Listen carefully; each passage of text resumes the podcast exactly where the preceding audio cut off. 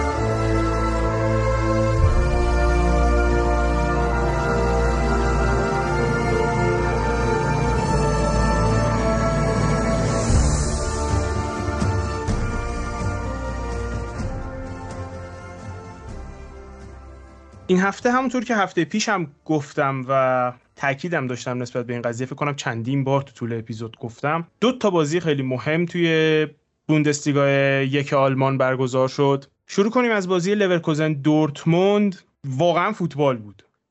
من واقعا لذت بردم از بازی و بازی هم در آخر نتیجه سه بر چهار به نفع دورتموند تموم شد. هفت گل داشتیم بازی. واقعا فکر می‌کنم بهتر از این نمیشه. این بهترین مثال برای فوتبال آلمان نه؟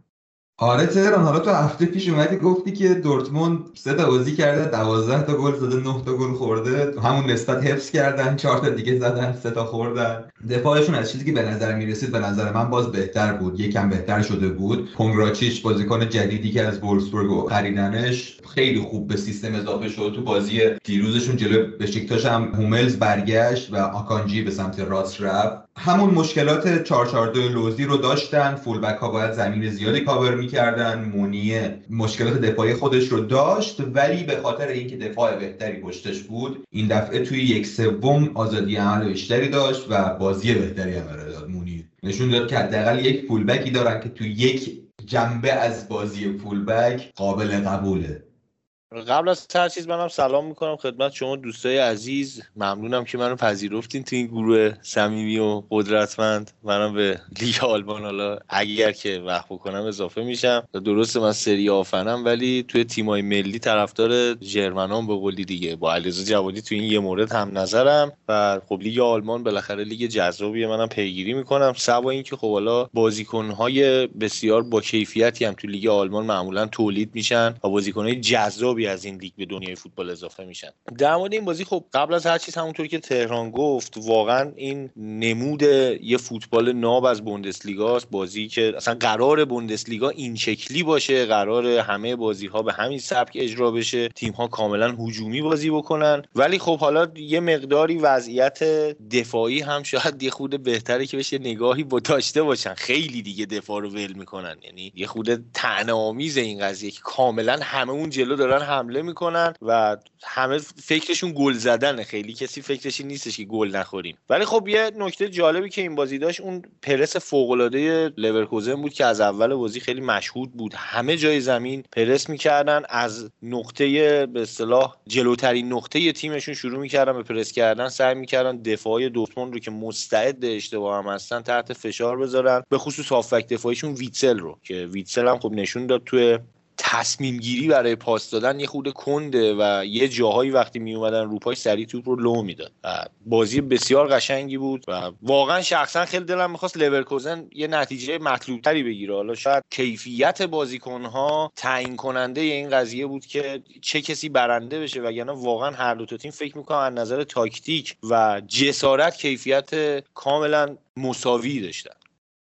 حالا می‌خوام از همینی که گفتی شروع کنیم فرهاد. و فکر می‌کنم تو لیگ آلمان ما عادت داریم ببینیم تیما بالا بازی کنن تیما counter press جالبی داشته باشن counter press aggressive ی داشته باشن. من به شخصه یادم نمیاد تیمی با 6 نفر پرس کرده باشه. توی هیچ کدوم از لیگ های برتر اروپا پنج لیگ برتر اروپا. پرس لورکوزن که توی 4 2 3 یکشون بود مهاجم درگیر بود سه نفر پشت درگیر بودن و double pivot شون هم جلو میومد و پرس می‌کرد. من تا حالا ندیده بودم هر دو نفر به پرس اضافه بشن. یعنی در واقع تو لیگ سوئیس فقط دیده بودم از خود جراردو سئوانه سرمربی لورکوزن خیلی برای من این قضیه جالب بود. دقیقا تهران همین بود ولی من فکر می‌کنم دلیل این که این پرس با 6 نفر انجام می‌شد خب علاوه بر aggressive بودن لورکوزن که خب هزینه هم داشت باعث می‌شد که مدافع های تیمشون یک به یک بشن مقابل هالند و جلوتر مالن و رویس و بازیکنهای دیگه دورتموند. دلیلش این بود که دورتموند یک حالت overload underload جالبی سمت چپ زمین شروع کرده بود و درست کرده بود که از جایگاه میانگین بازیکنها مشخص بود. یعنی شما جایگاه میانگین بازیکنهای دورتموند رو نگاه کنی شش بازیکن کاملا سمت چپ زمینن و چهار بازیکن سمت راست زمینن. یعنی مارکو رویس رانت داوود آکانجی گررو و ویتسل همشون تمایل به سمت چپ زمین داشتن. و نکته جالبتر اینه که شما وقتی به XG تولیدی دورتموند نگاه می‌کنی بیشتر XG تولیدی سمت راست زمین بود. و خب این دقیقا به ما تاکتیکی که دورتموند تو این بازی داشت رو میگه. دورتموند دنبال اوورلود کردن سمت چپ و انتقال برای مونیه و درست کردن موقعیت از طریق مونیه بود. 20 حمله از سمت راست داشتن فقط سه حمله از سمت چپ داشتن. سمت چپ زمین رو overload می‌کردن بازیکنان لورکوزن رو به اون سمت میکشوندن و توپ رو برای مونیه آزاد می‌کردن که یک گل زدن یک گلشون هم آفساید شده اگه اشتباه نکنم. حالا دقت هم بکنین از یه جایی به بعد لورکوزن شاید این سعی کرد این پلن رو خونسا بکنه و وقتی زورش نمی‌رسید با خطا خیلی مجبور شدن دورتموندیا رو اذیت بکنن. دقت هم بکنین اگر به حالا بازیکنایی که تو این بازی کارت زرد گرفتن همه بازیکنایی که به سمت راست لورکوزن نزدیک بودن کارت زرد گرفتن. این خیلی نکته جالبی بود. علی عباسی به درستی اشاره کرد و لورکوزنیا خیلی تلاش می‌کردن اون سمت رو اینجوری کنترل بکنن و حداقل جلوی بازی سازی رو بگیرن. و اونور حالا مونیه آزادم باشه باشه توپ بهش نرسه. ولی یه نکته ای که حالا فکر می‌کنم هفته پیش شما صحبت کردین در موردش راجع به کناره های دورتموند بازیکنهای کناری که وقتی که بازیکن کناری نداری خب full back ات باید یه کاری انجام بدن. فکر می‌کنم شنیدن اپیزود رو و full back ها واقعا این بازی هر کاری بلد بودن انجام دادن. و خب نکته جالبی بود که دوتا بازیکنی که به عنوان وینگر تو این بازی برای دورتموند بازی می‌کردن با حضور یه بازیکن مثل برانت چون من فکر می‌کنم برانت بیش از این که وینگر باشه یک هافبک تهاجمیه. و رویز هم بعد از مدتی وقتی که یه مقداری حالا پا به سن گذاشته و می‌خواد بیشتر از تجربهش استفاده بکنه بیشتر به عنوان هافک تهاجمی و هافک بازیساز داره بازی می‌کنه. و این دوتا به نوبت به خصوص برانت به نوبت به هالند اضافه می شدم و در حقیقت یه مهاجم سایه کنار هالند بازی می‌کرد و براش فضا سازی می‌کرد. واقعا از نظر تاکتیکی بازی چیزی کم نداشت توی حداقل تاکتیک های هجومی. واقعا میشه گفت کلاس درس بود. قبل اینکه بریم سمت تهران من یه چیزی هم بگم که واقعا من حس می‌کنم شاخصه این بازی پرس aggressive همینه که خطا زیاد توش انجام میشه. یعنی شما تو پریمیر لیگ هم نگاه کنین لیدز و ساوثهامپتون باشگاهی که خیلی ازشون کارت زرد و قرمز زیاد دیدیم مخصوصا تو بازی های بزرگ. چاره ای هم نیست. وقتی با اون شدت پرس می‌خوای بکنی طبیعیه که خطا کنی و داور هم باید کارت بده. اگه نده میشه خب یعنی تو بازی کلا کنترلش از دست میره. تو این نوع پرس یه نکته که وجود داره وقتی همه بازیکن ها قرار تو حمله همه بازیکن حریفت قرار تو حمله شرکت بکنن و تو مجبوری با همه بازیکنات پرس بکنی فکر می‌کنم خب یه مقداری این وظیفه سنگین میشه به دوش بازیکنی که بازیکن مستقیمش رو باید پرس بکنه و واقعا اگه اون بازیکن در بره دیگه کسی نیست بیاد ساپورتت بکنه. مجبوری هر جور شده متوقفش بکنی هر جوری شده یعنی هر کاری از دستت میاد انجام بدی متوقفش بکنی تا تیمت ضربه نخوره.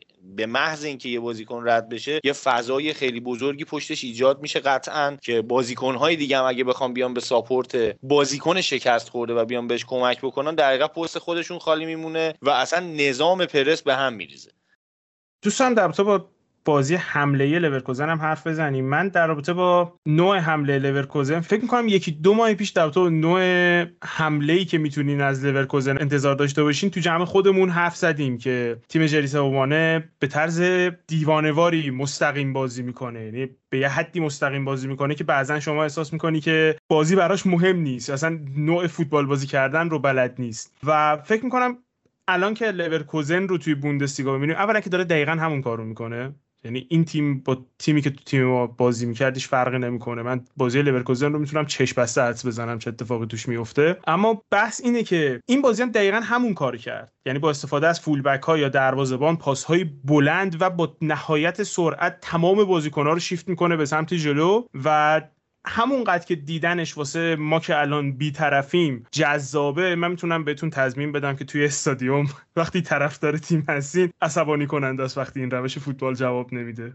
آره تهران. حالا من هی دارم آمار میارم وسط. یک هشتم پاسهای لورکوزن پاس بلند بودن. یعنی این آمارهای چیزایی که ما از تیم مثل برنلی سراغ داریم ولی خیلی جالب بود که پاتریک شیک جلو بود و پاسهای خیلی هدفدار فقط نه برای سر پاتریک شیک. از فیزیکش خیلی استفاده می‌کرد. هرادسکی دروازه‌بان لورکوزن خیلی پاسهای خوبی تو فضا میفرستاد. پاتریک شیک میومد عقب با سینه کنترل می‌کرد. بازیکنهای سرعتی‌تر لورکوزن رو راه مینداخت مثل ویرتس مثل بازیکنهای دیگه تیم و به نظر می اومد خیلی تاکتیک موثری باشه از طرف لورکوزن با این آماری که علی عزیز گفت فکر می‌کنم اگر کسی بازی رو ندیده باشه شاید فکر بکنه که اینا چپ و راست داشتن سانتر می‌کردن. ولی از این تعداد پاس بلند فکر می‌کنم 90 درصدش سانتر نبوده و از شاید دایره وسط زمین این اتفاق افتاده از پشت دایره وسط زمین این توپای بلند ارسال می‌شد. دقیقا میشه گفت لورکوزن هر جا به توپ می‌رسید هافبک های لورکوزن و حتی یه بازیکنی مثل جاناتان تاه وقتی به توپ می‌رسید توپ رو به دست می آورد به سرعت زیر توپ می‌زد و برای مهاجم بازی می‌کرد. یعنی خودشون هم خیلی شاید به بازی سازی علاقه نداشتن. یه جورایی جوابم داد شاید و بالاخره سه تا گل زدن تو این بازی سه بار جلو افتادن. کار خیلی ساده ای نیست جلو دورتموندی که اینجوری حمله می‌کنه و به نظر می‌رسه قابل تحسینه. حالا شاید توی بازی های دیگه مثلا جلوی تیم مثل وولسبورگ قطعا این کار خیلی کار سختیه چون وولسبورگ یا خیلی بهتر فضا رو میبندن و اونقدر جلو نمی ولی جلوی دورتموند واقعا جواب داد. به نظر می‌رسه حالا باید یه مقداری پلنهای مختلف توی بازی اجرا بکنه لورکوزن شاید فقط این کار 40 دقیقه 50 دقیقه هم بازیکن‌ها جون دارن. همین که تیم حریف یه مقداری سردرگمه نمی‌دونه داره چیکار می‌کنه جواب میده. ولی فکر می‌کنم مثل همین بازی 20 دقیقه 30 دقیقه آخر بازی دیگه کاملا دستت رو میشه و تیم مقابل اون فضاها رو بهت نمیده برای این کارو. به خصوص اینکه با یه تک مهاجم داری بازی می‌کنی و اون تک مهاجمه هالند نیست. شما اگه مهاجم مثل هالند داشته باشین توپ رو ارسال بکنی با بدنش با سرعتش با هر جوری شدهش سعی می‌کنه اون توپه برسه. ولی وقتی همچین بازیکن فوق ستاره ای نداری قطعا کار خیلی برات سخت میشه. و یا حداقلش اینه که شاید بعد یه دونه مهاجم اون مهاجمی که نوک حمله گذاشتی روی نیمکت داشته باشی. دقیقه 60 تعویزش بکنی دوباره از نو. فوتبال جالبیه به حال. این نوع فوتبال من هیچ فکر نمی‌کردم که با خودش به بوندسلیگا ببره. هم فکر می‌کردم همین کاری که فرهاد میگه رو بکنه. در واقع خیلی محتاطتر خیلی شاید مثلا 40 دقیقه 50 دقیقه اینطور بازی می‌کنیم بقیه بازی بازی رو میبندیم و اینجور چیزا. اما تا الان بازیایی که من لورکوزن دیدم چه خوب بودن و بردن چه خوب بودن و نبردن همین بوده. 90 دقیقه بود تمام intensity ممکن بازی کردن که خب برام جالبه ببینم می‌تونن نگهش دارن یا نه. برسیم به دورتموند که من یه بحث خیلی طولانی در تو دورتموند دارم. ما در تو دورتموند زیاد حرف زدیم. اما یه بحث طولانی در تو دورتموند دارم. سر همون بحثی که ما کردیم در رابطه با full back هاشون و اشاره هم کردیم به این قضیه که این بازی full back هاشون خیلی بهتر بازی کردن. هم full back راست هم full back چپ. حالا گررو ضربه ایستگاهش فوق العاده بود. اون به کنار. تو جریان بازی هم به نظرم بد نبود. و مونیر که دو تا گل ساخته که شافساید شده کیش گل حساب شد و بازی خیلی خوبی هم داشت. کلا وقتی داره میدوه رو به جلو خیلی بازیکن خوبیه.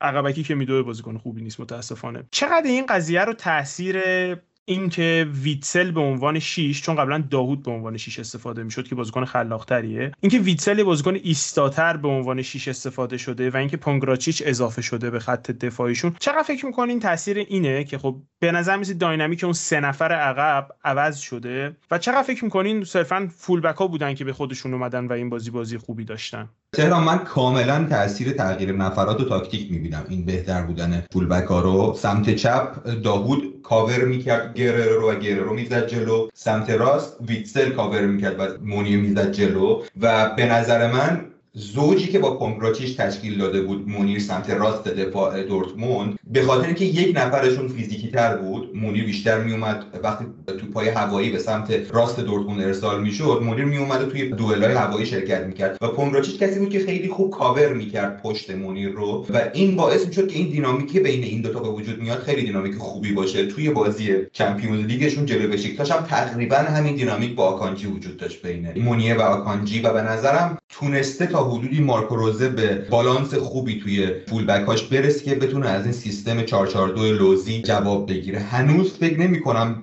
در حدی باشن که مثلا بتونن تیمی مثل بایر مونیخ رو به چالش بکشن و خب بستگی به ادامه لیگ داره ولی تا اینجا به نظرم مارکو روزه خیلی خوب کار کرده. من اجازه می‌خوام یه خود با ادبیات ایتالیایی صحبت بکنم اینجا. محمود داود بیشتر یه بازیکن رجیستاست. بیشتر بازیکنی که می‌تونه تو پخش بکنه و خیلی توی بازپسگیری تو بازیکن فوق العاده ای نیست بازیکن متوسطیه تو اون بخش. ولی توی پاسهای بلند و قطری و شناختن فضا خیلی بازیکن بهتری کیفیت بهتری نشون میده. توی این بازی خب کار درستی هم بود. اومدن ویتسل به عنوان آفک دفاعی کار درستری بود. وقتی قرار انقدر توپ بلند از وسط زمین رو دروازه بیاد و کلا دوئل های هوایی بیشتر میشه نبردهای هوایی بیشتر میشه. قطعا یه بازیکن با اون فیزیک خیلی بهتر می‌تونه جواب بده. تا داهودی که قاعدتا با توجه به فیزیکی که داره و پرش های خیلی خوبی هم نداره نمی‌تونه خیلی کنترل بکنه و دوئل ها رو میبازه. ویتسل خب سابقه بازی توی خط دفاع هم داره توی همین دورتموند و نسبت به وظایف یک مدافع آگاه تره بنابراین توی این بازی به عنوان هافبک دفاعی توی buildup به عنوان مدافع سوم میومد بین اون دوتا مدافع یا در کنارشون به هر حال قرار می‌گرفت. توی بازی سازی و buildup شرکت می‌کرد و دوتا full back ها به wing back تبدیل می‌شدن و فضای بهتری داشتن برای نفوذ به دفاع حریف و خب این نکته بود که توی این بازی با اومدن ویتسل اضافه شد.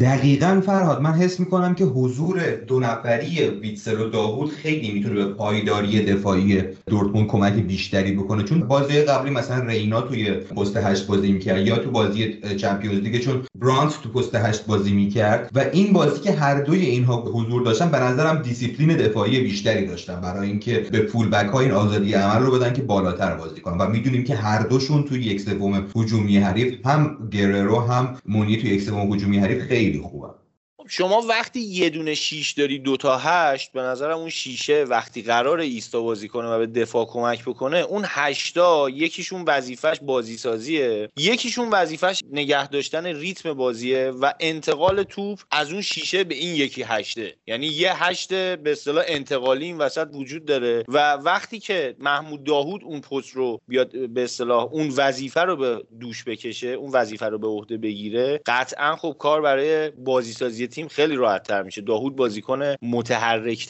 من یادم میاد نمی‌دونم سال فکر می‌کنم حدود سالهای 2010 بود. حالا دقیقا یادم نمیاد. یه بازیکنی توی شالکه بود به اسم خورادو. خورادو یه همچین بازیکنی بود. من دقیقا یادم نمیاد تو چه کتابی اینو خوندم. اومده بود یا مقاله بود شاید حتی. یادم نمیاد دقیقا. خیلی سال گذشته. اومده بود خط هافک اون تیم رو به یک پیانو تشبیه کرده بود و اومده بود یک نفر رو به عنوان نوازنده پیانو به اصطلاح معرفی کرده بود که قطعا تو این بازی دورتموند شاید می‌تونست جولیان برانت باشه. گاهی اوقات هم مارکو رویس. و یه نفر رو به عنوان هم حمل کننده پیانو که توی این اون تیمه حالا خوراده بود من عملکردش یادمه. و دیگو هم توی همون تیمه بود اگه اشتباه نکن دیگو برزیلیه که 600 تا تیم عوض کرد. و توی این بازی قطعا حمل کننده پیانو محمود داود و یه بازیکن بعد محافظ اون پیانو باشه. و اون محافظه توی این بازی ویتسل بود که ویتسل خیلی خوب می‌تونست تخریب بکنه. حالا نمیشه گفت خیلی خوب می‌تونست. من معتقدم ویتسل هم به عنوان یک هافک دفاعی محض اونقدر بازیکن با کیفیتی نیست. و در مقابل تیم های با کیفیت تر یه مقدار دچار مشکل میشه. ولی خب به هر شکل فکر می‌کنم تخریبی ترین بازیکنی که تو خط هافبکش داره کلا حتی تو تیمش داره دورتموند همین اکسل ویتسله. یعنی شیشه خیلی تخصصی مثل دنیز زکریا وجود نداره اونجا که بیاد بازی حریف رو خراب بکنه و نذاره اون کار حریف شکل بگیره. به هر شکل گزینه دیگه ای نیست. در حال حاضر گزینه واقعا وجود نداره. شاید دورتموند اگر من از مدیرای دورتموند بودم واقعا تمام توانمو میذاشتم برای این فصل یه بازیکن شیشه فوق تخصصی بگیرم یه بازیکنی که واقعا بازی حریف رو خراب بکنه. و با این squad ی که در اختیار داشتم این فصل می‌تونستم حتی توی لیگ قهرمانان رویا پردازی بکنم. واقعا با این squad با وجود مهاجم مثل هالند بازیکنایی مثل برانت و رویس که در فکر می‌کنم peak عملکردشون و peak کیفیتشون هستن و wing back یا بهتر یا full back هایی که الان توی تیم هستن و می‌تونن 90 دقیقه رو برن و بیان این فصل می‌شد رویا پردازی کرد برای Champions حالا نه اینکه قهرمان شی شاید به نیمه نهایی برسی شاید اتفاقات بیفته به فینال برسی همونطور که قبلا هم رسیدن. ولی خب متاسفانه تو این تیم وجود نداره. قطع یقین جلو تیمایی با کیفیت تر تیمایی که توپو خیلی خوب میچرخونن و هافبک های خیلی خلاقی دارن این تیم به مشکل می‌خوره. متوجه منظورتون میشم که میگین خب ویتسل استفاده بشه داهود هم استفاده بشه. سوال من اینه که خب این تیم همینطوریش جلوی تیمایی که فضا رو میبندن و عقب بازی می‌کنن مشکل داره.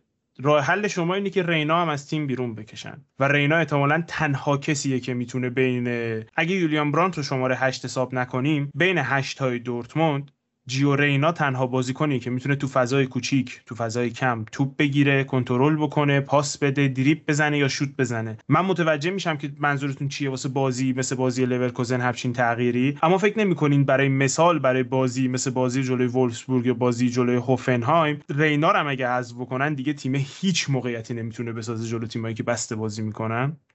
راستش تهران من به نظرم با وجود بازیکنی مثل داهود بازی بشیکتاش هم دیدیم. به نظرم دورتموند انقدر بازیکن داره توی آکانجی هوملز داهود و ویتسل که بتونه بازی رو خیلی سریع سویچ کنه. و حتی بازی بشیکتاش هم علاوه بر این بازی امروز خیلی به سرعت بازی رو از این سمت زمین به اون سمت زمین میبردن و دفاع حریف رو از لحاظ عرضی باز می‌کردن و با وجود runner هایی مثل بلینگام و runner هایی مثل مارکو رویس تو فاصله نیم فضا صاحب توپ می‌شدن و از اون طریق مثلا یا cutback می‌کردن یا خودشون ضربه می‌زدن که برانت به نظرم تو پست ده تو این زمینه می‌تونه کمکشون کنه و رویس هم هست. یعنی این بازی تقریبا همچین کاری کرده بود که رویس و برانت یه حالتی داشتن که همونجوری که فرهاد یکیشون میومد اضافه می‌شد به نوک حمله یکیشون هم بین خطوط بازی می‌کرد. به نظرم چیز غیر قابل انجام شدن نیست. با وجود اینکه خود خاصیت پست 442 لوزی شکل اینه که خیلی exposed ن full back ها. و به نظرم دو تا این شکلی لازمه. به نظرم در مورد بلینگام هم خیلی باید صحبت کنیم چون با اینکه خیلی تا الان حرف زدیم این بازیکن هر بازی آدم شگفت زده می‌کنه. دیروز هم تو بازیشون جلو بشیکتاش یه گل یه پاس گل و فقط هم 18 سالشه. حالا من راه حلی که دارم واسه این قضیه که تهران گفت فکر می‌کنم یه مقدار ساختار شکنانه تره من راه حلم اینه که ویتسل رو بیرون بذاری. توی اون بازیایی که قرار شما قالب بازی باشی. و توپ در اختیار شما باشه و شما حمله بکنی من راه حلم اینه که داهود رو اونجا بازی بدی. داهود بیاد برات بازی سازی بکنه به اصطلاح پاسای قطری بده. بتونه تیم رو به قول علی شیفت بکنه از چپ به راست و از راست به چپ. و قرار نیست شما اونقدر کار تخریبی انجام بدی توی خط هافبکت. من راه حلم اینه که داهود بیاد یه خط عقبتر و خب رینا بیاد هشتش بازی بکنه. حالا نمی‌دونم چقدر جواب بده قطعا. اگر خیلی مطمئن بودم الان من مربی دورتموند بودم. ولی خب به میگم راه حلی که من به ذهنم می‌رسه اینه. و دقیقا هم همین کارو کرد جلوی داشت. یعنی بازی بعدیش دقیقا داوود آورد یه خط عقب‌تر رینا که مصدومه از برانت توی پست هشت استفاده کرد. یه سوال دیگه هم بپرسم و بریم سراغ سوال بعدیم که طولانی تره. به خصوص از فرهاد در رابطه با برانت و رویس حرف زدی که جاشون رو عوض می‌کردن. یه کار دیگه ای که مارکو روزه با این تیم می‌کنه اینه که رویس رو ده بازی بده و مالن رو یازده بازی بده. در واقع مالن رو مهاجم دوم بازی بده. کدوم رو بیشتر میپسندی؟ اینکه برانت و رویس باشن یا اینکه مالن و رویس باشن؟ چون رویس رو فکر نمی‌کنم بشه بیرون گذاشت. من شخصا برانتو رویس رو بیشتر میپسندم به خاطر اینکه خلاقیت تیم بیشتر میشه و هر کدوم این بازیکن حالا رویس که به قول تو نمیشه بیرونش گذاشت با سابقه ترین بازیکن این تیمه و 100 درصد مهمترین بازیکن این تیمه. حالا هر چقدر حالا سوپر استار باشه اینه ولی نماد دورتموند در حال حاضر مارکو رویسه. نمیشه بیرونش گذاشت. ولی خب وقتی برانت بازی می‌کنه برانت خوبیش اینه که از عقبتر هم میاد توپ می‌گیره و با خودش توپ رو حمل می‌کنه به سمت محوطه جریمه حریف. این باعث میشه سازمان دفاعی حریف یه مقداری به هم بریزه. مالن وقتی بازی می‌کنه یه مقداری دفاع راحت تره براش کنترل مالن. چون وقتی فضا رو ببندی فکر می‌کنم این بازیکن یه مقداری از کار میفته شاید مالن تو بازی هایی که خیلی کم فضا میده تیم حریف یه جورایی بیکارتره بازیکنی که توی بازی گم میشه. ولی خب برانت به نظر شخص من آدمیه که راهش رو پیدا می‌کنه. یعنی توی هر بازی بالاخره با توجه به خلاقیتی که داره تجربه هم که توی بوندسلیگا داره و در کنار این بازیکن مدت ها بازی کرد و شناخت داره نسبت بهشون فکر می‌کنم کارآمدتر باشه. پای بی تجربگی مالن نمی‌ذاری که میگی تو بازی گم میشه؟ معمولا نشانه بی تجربگیه وقتی یه بازیکن خودشو تو بازی گم می‌کنه.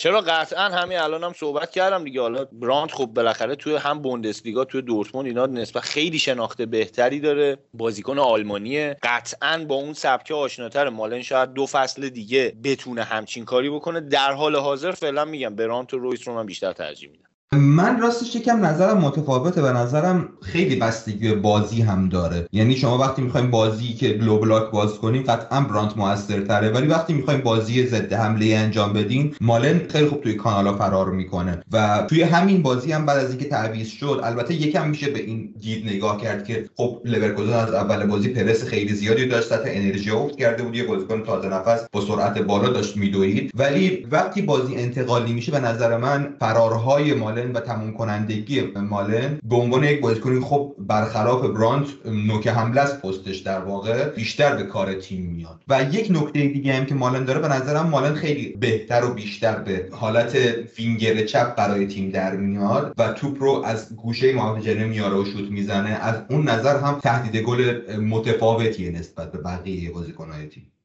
فکر می‌کنم وینگر چپ هم بازی کرده البته مالن. یعنی تجربه کاملی داره تو اون فضا بازی کردن. یه بحثی بود که توی کامنت ها سوال شده بود و برای من جالب شد و فکر می‌کنم ارزش رو داره در رابطش حرف بزنیم. و خب فرهادم بهش اشاره کرد که تو حمله وقتی که ویتسل رو شیش بازی میده تبدیل به سه دفاعه میشن. یعنی ویتسل میاد به عنوان مدافع وسط سوم اضافه میشه دوتا full back ها push می‌کنن بالا wing back میشن و تقریبا یه حالت 3 5 2 طوری می‌گیرن در واقع 3 4 1 2 طوری می‌گیرن. سوال اینه و اول دوست دارم در تو تئوری حرف بزنیم به صورت تئوریک به قضیه نگاه کنیم و بعدش به دورتموند برسیم. اگر تیمی مثل دورتموند مشکل این رو داره که مدافع وسط های فوق العاده مطمئنی نداره و wing back های یا full back های فوق العاده خوبی هم نداره چقدر به نظرتون این دوا برای این درد که بگیم خب سه دفاعش کن درست میشه. چقدر فکر می‌کنین این قضیه اولا جواب میده؟ و چقدر فکر می‌کنین به همین سادگیه که در واقع بگیم خب سه دفاعش کن تموم دیگه؟ ببین تهران این بحث هم بستگی به پرس تیم مقابل داره. یعنی شما یه وقت می‌بینی که تیم مقابل با یک نوک حمله پرس می‌کنه. شما با دو مدافع و حضور یک بازیکن شماره 6 بین خطوط می‌تونین اون پرس رو پشت سر بذارین و یک وقتهایی مثل بازی لورکوزن می‌بینی با تعداد نفرات بیشتری داره پرس می‌کنه و این موقع است که بهترین راه گذر کردن از این پرس اضافه کردن بازیکن به بین دو تا مدافع یا کنار دو تا مدافعه. کاری که اگر هفته اول یادت باشه بایر مونیخ هم جلوی مونشنگلادباخ انجام داده بود و به تناوب می‌دیدیم. که کمیش به خط اول اضافه می‌شد. اونجا هم سوله خیلی مطمئن نشون نداده بود و استانیستش هم خب بازیکن کم تجربه ای هست. و در کل میشه گفت که به نظر من این استراتژی که وسط بازی استفاده میشه خیلی توسط مربیا ولی خب شما در واقع دارین یک بازیکنتون رو جلوی زمین از دست میدین و یک بازیکن به دفاع دارین اضافه می‌کنین. غالبا 90 دقیقه این کار رو نمی‌کنن معمولا ولی شده. یعنی خیلی دیدم که مربی ها اواسط بازی از این روش استفاده می‌کنن برای گذر کردن از خط اول پرس تیم حریف. من بیشتر منظورم این نیستش که خب به صورت سیچویشنال از قضیه استفاده بکنیم زیاد دیدم مربی مختلف این کار رو بکنم بیشتر منظورم به صورت پرمننت به صورت دائمیه. یعنی برای مثال مارکو روزه الان بگی خب دیگه سیستم ما از 442 لوزی تبدیل بشه به 3412 کامل. یعنی کاملا شما شماره 6 تو بکشی بیرون و یه مدافع وسط بازی بدی. بیشتر منظورم این بود تا اینکه حالا به صورت سیچویشنال به یکی از بازیکن‌ها بگی بیا عقب‌تر بازی کن. خب من اینجا یه پل می‌زنم به بازی بارسلونا و بایر مونیخ. به نظرم سیستم سه دفاعه خیلی راحت منیپیولیت میشه راستش. یعنی شما تو اون بازی دیدین که آراخو مسئول مهار مستقیم سانه بود. چون آراخو بازیکن سیستم سه دفاعه بود خب نمی‌تونست خیلی از پستش خارج بشه. و بایر مونیخ هر بار برای پشت سر گذاشتن پرسش سانه رو دستور می‌داد که عقب بیاد توپ رو دریافت کنه و کاملا سانه آزاد بود و کسی دنبالش نمی‌کرد. به نظرم اگه مثلا سیستم اون بازی 4 3 بود و یه شماره 6 داشتن که می‌تونست دنبالش کنه سانه رو اون اوورلود ایجاد نمی‌شد. سیستم سه دفاعه هم مشکلات خودش رو داره به نظر من و این یکی از مشکلاتشه. واسه همین اگر مربی به نظرم ترجیح میده پرس از بالا انجام بده برای درست نشدن یک overload مخصوصا تو فوتبال آلمان به نظر روش پایدارتر اینه که همون situational انجام بشه. اضافه شدن بازیکن به خط اول دفاع.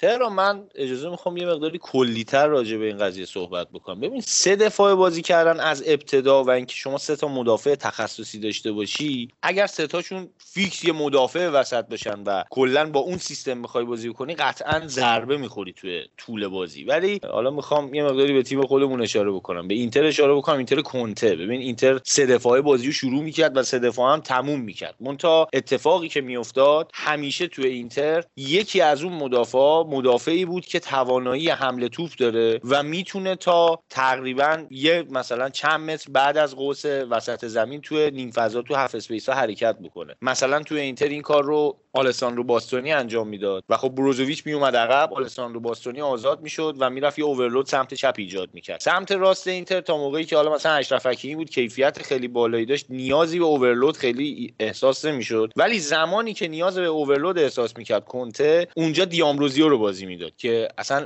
اساسا یه بازیکن wing back ه یعنی اول full back بوده بعد تبدیل شد به یه wing back وقتی دیدن خیلی توی کار هجومی شرکت نمی‌کنه و نمی‌تونه برگرده. بنابراین به هر شما هر کاری بکنی اگر بخوای سه دفاع بازی بکنی باید یکی از مدافعات مدافع ball carrier باشه به قولی یه مدافع پیشرونده باشه بلد باشه با توپ بازی بکنه. و اگرم که نیاز به overload داشته باشی باید یه سمتت رو یه سمت دفاعت رو فدای اون قضیه بکنی و یه دونه از اون overlapping center back ها تو اصلا توی سیستم سه دفاعه حداقل یه دونه از اون دفاع وسط ها overlapping center back ه کاملا جلو میره اون هافبک دفاعی میاد اون پوشش رو میده و اونجا بازی می‌کنه. خب یه مزایایی داره یه بدیایی داره. اون هافک دفاعی وقتی میاد عقب به دفاع اضافه میشه قطعا بازیکنیه که خب توی نبردهای تن به تن شاید یه مقداری نسبت به مدافعا ضعیفتر باشه. به خصوص اینکه معمولا هافک های دفاعی فیزیکشون نسبت به مدافعا فیزیک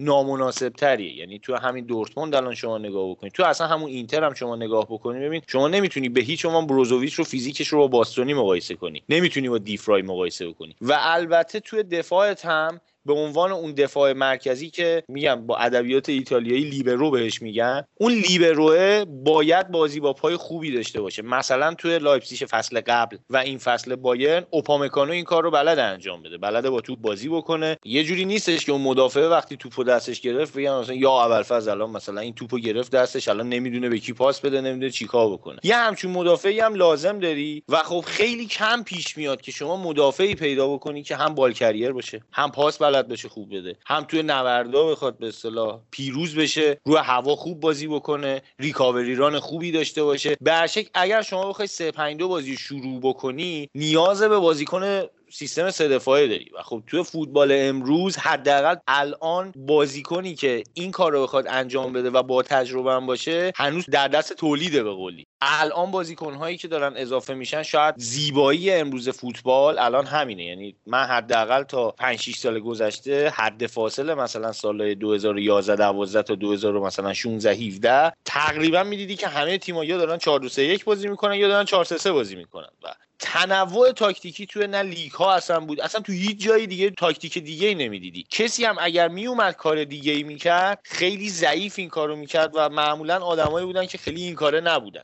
شاید مدیون آدمایی مثل بیلسا باشیم مدیون آدمایی مثل کنته باشیم که دوباره این تنوع تاکتیکی رو به فوتبال اضافه کردن و نشون دادن که چه جوری میشه از این formation ها از این شرایط استفاده های بهتر کرد. و در نهایت وقتی هم که تیم ها حالا شروع می‌کنن با این سیستم بازی کردن مثلا شما حساب کن لایپزیگ الان چند ساله داشت با سیستم سه دفاعه بازی می‌کرد و خب بازیکن های توی این تیم به وجود اومدن و تولید شدن که برای این سیستم مناسبن. یعنی حداقل دو تا دفاع خوبشون که یکیشون لیورپول یکیشون رفت کناته حالا رفت لیورپول و اوپامکانو رفت بایر حداقلش به خاطر این قضیه بود دیگه. ولی در حال حاضر یه مقداری فکر می‌کنم طول بکشه که تیم ها انقدر دستشون باز باشه که هر کاری دلشون بخواد توی بازی انجام بدن. فعلا به نظر من بهترین پلن همینه که اون هافک دفاعی بیاد اضافه بشه. سه تا دفاع صرف کاملا شما رو از حمله میندازه و بدتر از اون اینه که دفاع مرکزی که توی سیستم چهار دفاع بازی کرده باشه شخصا معتقدم خیلی بلد نیست فول بک هاش رو پوشش بده و وقتی فول بک ها می‌زنن به تو یه مقداری این فضائه بینشون باز میشه نمی‌تونن خوب پوشش بدن.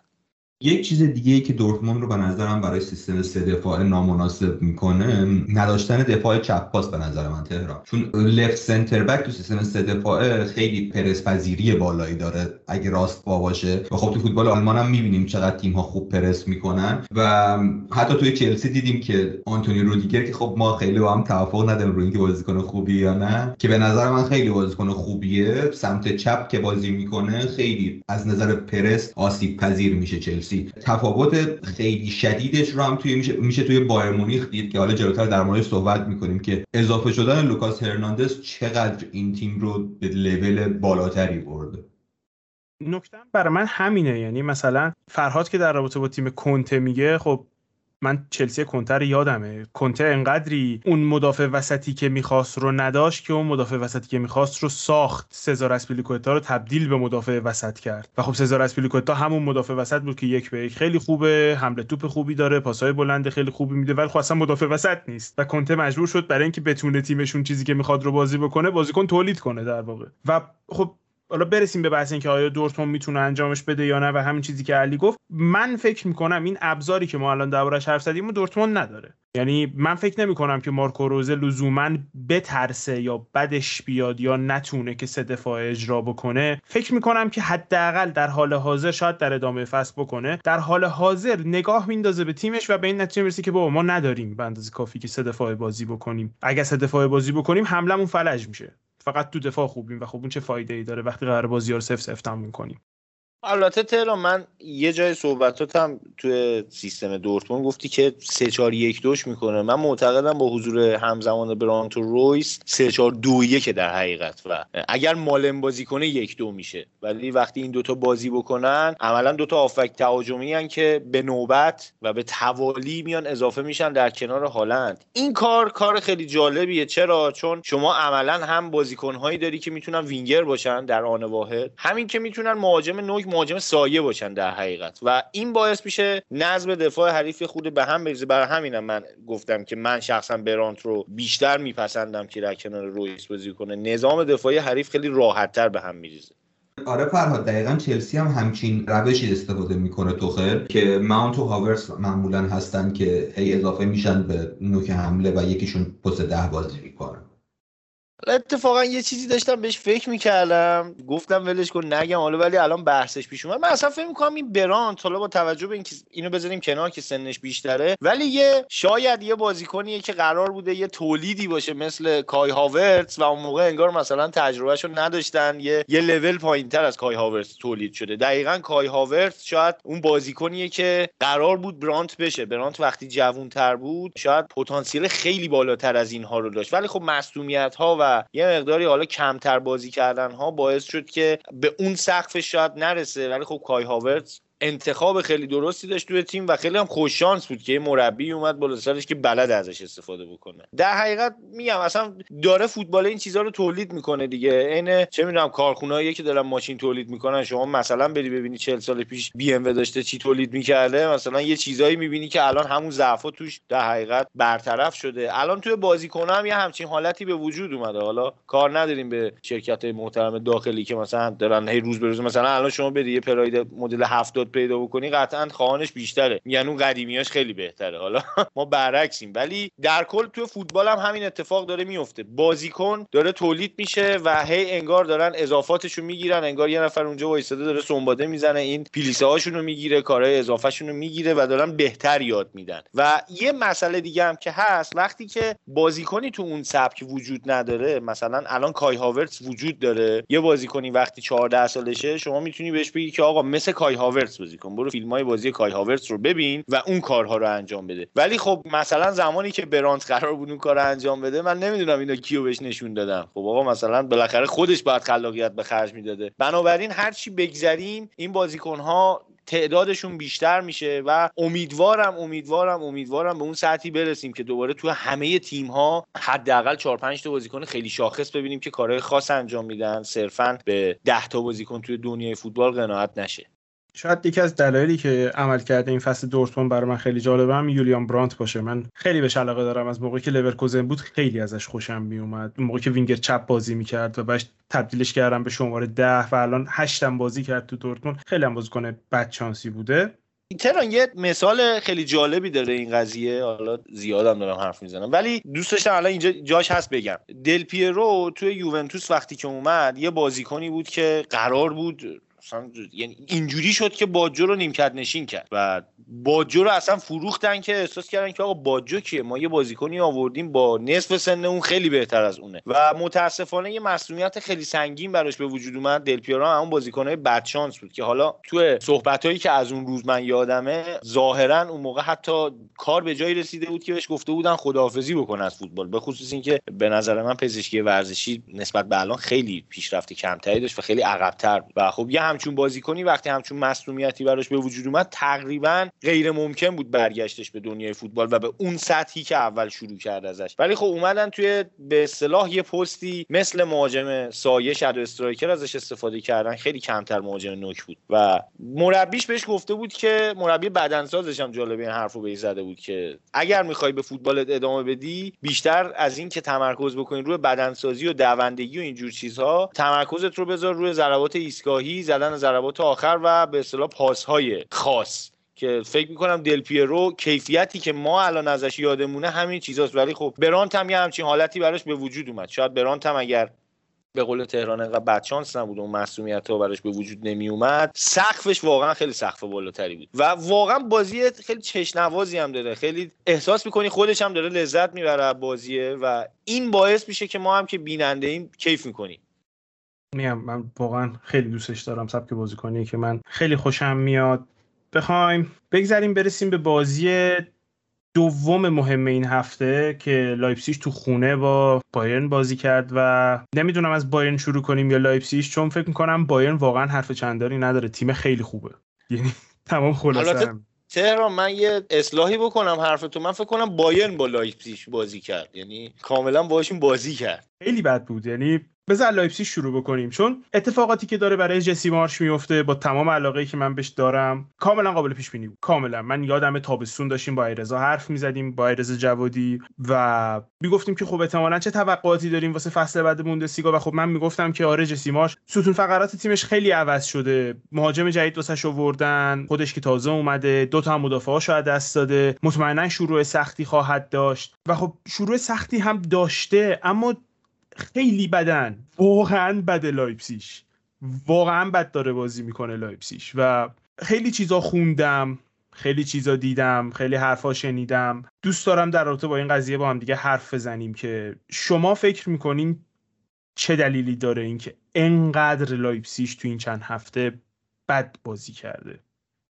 راستش تهران به نظرم خب هفته قبلم گفتیم خیلی فرق می‌کنه سیستمی که بازی می‌کنم با سیستم ناگلزمن خیلی انتقالی تره. به قول هونیگشتاین توی Athletic می‌گفت که مثل کامیکازی پرس می‌کنن و اصلا عجیب غریبه پرسشون. و خب وقتی جلوی تیمی مثل بایرن بازی می‌کنه که تک تک بازیکنان شما از مانوئل نویر گرفته تا جلوتر زمین بیاین هرناندز این بازی بود و اوپامیکانو بود. همشون توانایی حمله توپ ارسال پاس کوتاه بلند همه جوره دارن. خیلی راحت می‌تونن از زیر پرس شما در بیان و بازی رو در بیارم واسهشون و علاوه بر اون بایرن توی استفاده از نیم فضاها هم خیلی ماهره. یعنی مولر نیم فضای سمت راست و سانه نیم فضای سمت چپ. این وسط من بگم سانه از وقتی رفته سمت چپ تو این چند تا بازی شده بازیکنی که تو سیتی یادمونه. یعنی هم بازی بارسلونا هم بازی لایپزیگ واقعا بازی خوبی داشت و هیچ دیگه نمیشه گفت غیر حرف علیرضا هفته پیش که بایرن شاید تو 11 تا پست توی 10 تا پست بهترین بازیکن بوندسلیگا رو داره. ببین در مورد لایپسیش حالا سوای این که حالا استخون بندی تیم عوض شده اصلا شکل بازیش عوض شده خب خود جسی مارش هم یه آدم جدیدیه تو این باشگاه و نیازی به فکر می‌کنم آداپته شدن داره با این لیگ هستن ببین این آدم از یه لیگی داره میاد که خب توش بهترین تیم اون لیگ رو داشته و خیلی راحتتر قهرمان می‌شده. و خب بازیکن هایی که بهش بازی می‌داده خب شما وقتی توی لیگ اتریش یه بازیکن جوونی مثل هالند رو بیای اولین بار بازی بدی اگرم بد بازی بکنه اگر نگیره کارش کسی نمیاد یقتو بگیره که آقا این چه کاری انجام دادی. اصلا دیده نمیشه به قولی. ولی وقتی میای توی یه تیم مثل لایپزیگ به خصوص این که حالا بدشانسی هم که جسی مارش داره اینه که داره با ناگلزمن مقایسه میشه. یعنی مقایسه این آدم با یه مربی که خودش هم وقتی اولش اومده بود لایپزیگ خب بالاخره اون فصل اولم انقدر قدرتمند نبود و ضمن اینکه ناگلزمن توی بوندسلیگا تجربه داشت و از یه تیم از فکر کنم هوفنهایم اومد اگه اشتباه نکنم و بلد بود که توی بوندسلیگا باید چیکار بکنه رسید به یه سری بازیکن با کیفیت تر و کارهاش رو خیلی بهتر تونست انجام بده و اون بازیکنهایی هم که توی اون تیم بودن برای سیستم 3 5 2 اون فلسفه آلمان اتریشی ساخته شده بودن. اون تیم اصلا انگار برای هدایت ناگلزمن ساخته شده بود. ولی خب الان جسی مارچ اومده سیستمش رو عوض کرده. یه سری از بازیکن‌ها اومدن رفتن به تیم‌های مختلف. در مقابل اینها دارن بازی می‌کنن. اصلا همون اوپامکانو جلو اینو فوق‌العاده عمل کرد. نمیشه از این چیزا گذشت. و ضمن اینکه خب به این هم یه خورده اشاره شاید بکنیم. هازن هتل و علی عباسی تهران شما دو تا چیزی دی پریمیر لیگ فن این دیگه. هازن هتل هم همینه. یعنی پرسی که اونم انجام میده تو ساتمتون اونم دقیقا همین جوری بود. یه بازی می‌گرفت و پدر تیم حریف رو در می آوردن یه بازی نمی‌گرفت و پدرشون در می اومد مثلا 8 گل میخوردن توی بازی. و این فکر می‌کنم فلسفه آلمانی اتریشی باگش همینجاست که اگر نگیره دیگه بدبخت شدی دیگه. همون صحبتیه که اگر یه بازیکنت از وظایف پرسش وظایف به یارگیریش وظیفه‌ای که توی اون پرسه به عهدهش گذاشته شده سرفکنده بیرون بیاد به قولی هیچکی دیگه نیستش که جبران بکنه. و خب این یه خود همون کامیکازایی که تو میگی دیگه. یعنی در حقیقت یا همه چیز یا هیچ چیز. چیز دیگه ای نداریم برای این. یا همه چیز رو به دست میاریم یا همه چیز از دست میدیم بدبخت میشیم میریم. و فکر می‌کنم جسی هم حالا راهش رو پیدا بکنه بازیکن جدید یه مقداری با این تیم فکر می‌کنم با این فلسفه با این سیستم بازی یه مقداری حالا هماهنگتر میشه. بعد شانس هم بوده دیگه. با هر چی تیم خوبه داره بازی می‌کنه. یعنی همه رقیب خفنا دیگه معذرت می‌خوام دیگه. کلا دو ماه این تیم رو تحویل گرفتی اومدی با بایرن و منسیتی توی یه هفته بازی کردی. خب دیگه این بدتر چی می‌تونه برای یه مربی جدید باشه؟ و این فشار رو روشون زیاد می‌کنه. ولی خب فکر می‌کنم با توجه به مدیریتی که لایپزیگ داره و تجربه ای که از نوع باشگاه داری داره فکر می‌کنم این جسی مارش این فرصت رو خواهد داشت که کار خودش رو انجام بده. و بیش از این که من نگران این باشم که مدیریت اذیتش بکنه کنار زمین که بهش نگاه می‌کردم بچه احساس می‌کردم که بیشتر خودش داره خودش رو اذیت می‌کنه. یعنی انقدر ناراحت و به قولی افسرده بود کنار زمین که آدم مثلا دلش میسوختیه این آدم از بهترین تیم لیگ اتریش اومده اینجا و داره اینجوری چند تا چند تا گل می‌خوره و هیچ کاری از دستش بر نمیاد. خیلی ناراحت بود. من بیشتر نگرانم خودش یقه خودش رو بگیره تا مدیریت. در با دورتموند هم فکر کنم حرف زدیم یا اینجا نبود احتمالا جمع خودمونی بود که گفتم بزرگترین خدمتی که دورتموند داره به مارکو روزه می‌کنه اینه که دارن تیم واسش نگه میدارن. مربی جدیدی که داره میاد قرار تیمو بکوبن واسش تیم جدید بدن دستش. سانچو قرار فروش بره یه بازیکن جایگزینش میشه و تموم. یعنی فکر می‌کنم یه حدودی از مشکلاتی که جسی مارش داره مربوط به این قضیه است. و می‌خواستم مطمئن بشم که این قضیه رو حتما میگم. نمی‌خوام همه چیز سر جسی مارش خراب کنیم. اما یه مسئله دیگه هم که بود و گفتم که یه سری گفته ها هست یه سری شنیده ها هست در رابطه با وضعیت حال حاضر لایپسیش Bild امروز یه خبری کار کرده که مثل اینکه بازیکن های senior رختکن لایپسیش از نوع بازیشون راضی نیستن و فکر می‌کنن که روش pressing ی که جسی مارش برای تیمشون انتخاب کرده خیلی متفاوته با بازی position oriented ی که با ناگلزمن بازی می‌کردن. این قضیه به نظر من یکم نگران کننده است.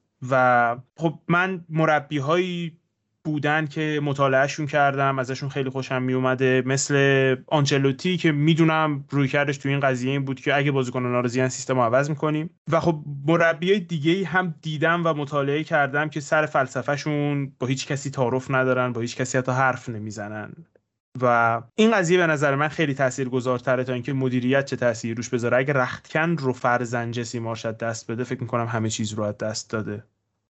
تهران این رخکن از دست دادن خب شاید یکی از دلایلش هم اینه که بازیکنهای رخکن نگهدار لایپزیگ هم رفتن. یعنی یکی مثل سابیتزر همونطوری که توی زمین انقدر کنترل می‌کرد تیم رو و هدایت می‌کرد فکر می‌کنم توی رخکن هم همین کارا رو انجام می‌داد با اون شخصیت aggressive ی که ازش می‌دیدیم توی بازی. قطعا توی رخکن شاید بدتر هم بوده. و خب بازیکنهای میان بازیکنهای بزرگ این تیم رفتن و کار برای هر کسی سخته.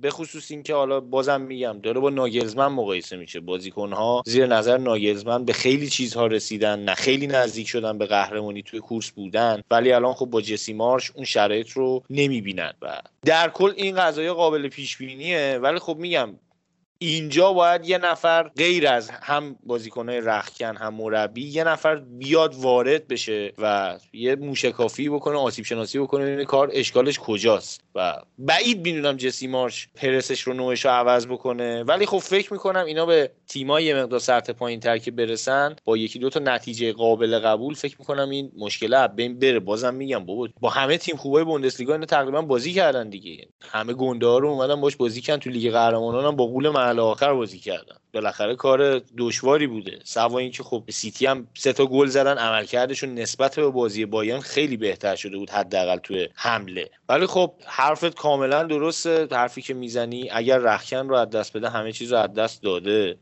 نمی‌دونم. امیدوارم که اتفاق بعدی برای این تیم نیفته چون پلنی که در حقیقت پروژه‌ای که برای لایپزیگ طراحی شده به نظر می‌رسه اینه که تا 4 5 سال آینده بایرن رو کاملا به چالش بکشه و با توجه قدرت مالی که باشگاه داره های خوبی که داره یه دونه تیم دوم توی لیگی دارن که تو اروپا هم بازی می‌کنه. در حقیقت اینا بازیکنایی که بهشون اضافه میشه تجربه اروپایی دارن. یعنی خیلی دور از ذهن نیستش که مثلا بازیکنهای خیلی خوب راحت بیان به این تیم. جیب تو اون جیب دیگه یه جوری. با خودشون باید مذاکره بکنن. همینطوری که الان هم همین اتفاق افتاده دیگه. مربی آوردن دو تا بازیکنش آوردن. محمد سیماکان رو فکر می‌کنم نصف تیم های در حال پیشرفت اروپا میخواستنش. ولی خب آوردنش تو لایپزیگ و برای این مربی بازی بکنه تجربه هم داره باهاش. میگم اگر که اتفاق غیر قابل پیش بینی نیفته فکر می‌کنم جسی مارش هم راهشو پیدا می‌کنه. حالا امیدوارم حداقل پیدا بکنه. ولی خب این چیزی که میگی واقعا ترسناکه. من تجربه اینو دارم که توی تیمی که خود تیمایی که خودم بازیشون رو دنبال کردم همین اینتر مثلا انقدر علاقه داشتم بهش تجربهشو داشتم که در شرایطی که وضعیت خیلی خوب بوده یه اتفاق توی رخکن باعث شده که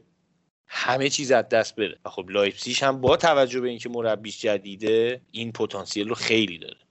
به عنوان مسئله آخر هم دوستان در مورد سه تا بازیکن جوون حرف بزنیم که یکیشون فکر کنم دیگه خیلی شناخته شده است چون انگلیسیه. یکی دیگهشون هم می‌تونست انگلیسی باشه ولی تصمیم گرفت واسه تیم ملی آلمان بازی بکنه که خب از اون بازیکنایی که من قراره تا ابد یادآوری کنم که محصول آکادمی کوبهامه و و تا ابد هم یادآوری کنه که ساوتگیت از دستش داد. دقیقا دقیقا. اینم برام خیلی مهمه که ساوتگیت همچین جواهری رو از دست داد و فلیک بلافاصله دعوتش کرد تیم ملی. و البته منم اینو اضافه بکنم که کار درست کرد. واقعا درود بر شرافت و عقل و شعورش. اما فکر می‌کنم این دوتا شناخته شده ترن. در تو این دوتا اگه حرفی هست بگین ولی فکر می‌کنم همه این دوتا رو می‌شناسن. آدمی که برای من از به عنوان نفر سوم خیلی جذاب تره فلوریان ویرت لورکوزنه. من فکر می‌کنم اینکه این لقب هاورتس بعدی رو بهش دادن خیلی بیراه نگفتن و بازیکن واقعا استعدادش رو داره که تبدیل به چیزی بشه. توی بازی های این فصل یه نظر جری به نظر می‌رسه یه قدم بعدی هم برداشته و اگه همینطور پیش بره به زودی قرار باشگاه بزرگ براش سردست بشکنم من خیلی ازش خوشم میاد. یعنی هرچی بیشتر از بازیشو ببینم بیشتر ازش خوشم میاد. دقیقا چرا؟ این لقب هاورتس کوچیکی که بهش دادن واقعا خیلی شبیه توی لیت راناش به محل جریمه. اون کولنسی که هاورت می‌بینیم داره جلوی دروازه انگار نه انگار یادم 18 سال است. دقیقا شما فینیشینگ گل اول لورکوزن رو ببینین همچین حالتی داره و خب سرعت خیلی بالایی هم داره. توی این بازی می‌دیدیم که وقتی پاتریک شیک میومد عقب پالینیو دیابی و ورت با تمام سرعت پشت خط دفاع دورتموند حرکت می‌کردن و به نظر میاد یک بازیکنیه که توی این سن کم خب تیم ملی هم دعوت شده همه چی رو داره. البته تیم ملی دعوت شدنش بیشتر بخاطر که معمولا بازیکن‌ها خوش موقع تیم ملی آلمان دعوت میشن برخلاف بعضی تیم ملی های دیگه. اما این سه تا بازیکن یعنی هم جود بلینگهام که فکر می‌کنم اونم این فصل پیشرفت خیلی زیادی کرده هم جمال موسیالا که خب بیشتر از سه تا بازیکن دیگه میشناسمش چون سالهاست که دنبالش می‌کنم و فکر می‌کنم که اونم واقعا سخت واسه آسمونه. اونم بازیکنیه که همه کار می‌تونه بکنه و احتمالا به زودی تبدیل به سوپر استار میشه. به جز هالند که فکر می‌کنم دیگه اینکه پیش بینی کنی که سوپر استار میشه کار خاصی نکردی. این ستا ستا بازیکن بعدی یعنی که قراره از بوندسلیگا احتمالا صادر بشن احتمالا خارج بشن. به جز یکیشون دوتای دیگه قطعا یعنی از تیماشون میرن یه موقعی. و فکر می‌کنم که هر سه نفر توانایی رو دارن که مثلا جز ده تا بازیکن برتر فوتبال بشن. انقدر استعداد دارن این سه تا بازیکن. و اسمشون رو میارم برای اینکه خب لزوما نمی‌دونم چقدر مخاطبای این پادکست باز بوندسلیگا آشناان اینا بازیکنای خیلی شناخته شده این چندین سالم هست که بازیکنای شناخته شده این اما اسمشون رو میارم که حتما دنبالشون بکنین. چون بازیکنایی هستن که من فکر می‌کنم که خیلی زودتر از چیزی که فکرشو بکنین توی تیمای بزرگ و تو مسابقات بزرگ قراره ببینیمشون. به حال هفته چهارم بوندسلیگا هم تموم شد و هفته بعد بازی که به اون شدت مهم باشه وجود نداره. هستن بازیه که من خودم به شخص خیلی دوست دارم ببینم. یکیش دورتموند اونیون برلین این تئوری که من دارم در تو با اینکه دورتموند جلوی تیم هایی که بسته بازی می‌کنن قراره به مشکل بخوره این یه شانس دیگه است برای اینکه بازی رو بتونم ببینم و دقیقا متوجه بشم که آیا این تئوری که من دارم درسته اینکه نه صرفا یه تئوری وضعیت جدول هم وولسبورگ با 12 امتیاز از 4 بازی اول با مونیخ با 10 امتیاز از 4 بازی دومه و دورتموند با 9 امتیاز از 4 بازی سوم دورتموند 13 تا گل زده و 9 تا گل خورده. واقعا فوق العاده است. لورکوزن هم 12 تا زده و 6 تا خورده. واقعا این دو تا تیم فوتبال خیلی عجیبی بازی می‌کنن. و خب لایپسیش هم در دوازدهم جدول وضعیت جالبی نداره. به حال فکر می‌کنم دیگه بحث دیگه نباشه در رابطه با این هفته بازی بوندسلیگا. ممنون که گوش دادین. مواظب خودتون باشین. بریم پیش نوید که ببینیم چی میگه. اپیزود 92 کاتبک رو شنیدید که بچه ها توی اون در مورد بوندسلیگا صحبت کردن و خب همونجور که دیدید کمتر هم از بایرن صحبت شد و توی هر هفته ما روی یه تیمی زوم می‌کنیم که در موردش صحبت داشته باشیم. دم بچه ها گرم دم شما هم گرم که تا اینجا شنیدید. من فقط نکته های همیشگی رو بگم. اول اینکه مجله شماره چهار کاتبک منتشر شده. لینک خریداری کردن اون توی توضیحات پادکست هست. می‌تونید خریداری کنید و بخونید. و نکته بعدی این که ما هم همچنان پروژه donation رو جهت خریداری تبلت ادامه میدیم. برای خانواده هایی که توانایی تهیه این ابزار رو در واقع برای فرزندانشون ندارن. اما نکات همیشگی کاتبک رو می‌تونید از روی همه پلتفرم های پادگیر گوش بدید از کست باکس، گوگل پادکست، اپل پادکست گرفته تا اسپاتیفای یا هر جایی که خودتون راحت ترید در واقع و اینکه همزمان روی کانال تلگرام ما هم آپلود میشه. توی همه شبکه های اجتماعی هم می‌تونید کاتبک رو با ID کاتبک underline IR پیدا کنید. مثل همیشه اگر فکر می‌کنید کاتبک محتوای مفیدی داره اون رو به دوستانتون معرفی کنید و اینکه ما رو بیرحمانه نقد کنید تا ما هم بیرحمانه جواب بدیم و از یک گفتگوی بدون تعارف هر دو طرف سود کنن. خیلی مخلصیم. مواظب خودتون باشید. خدا نگهدار.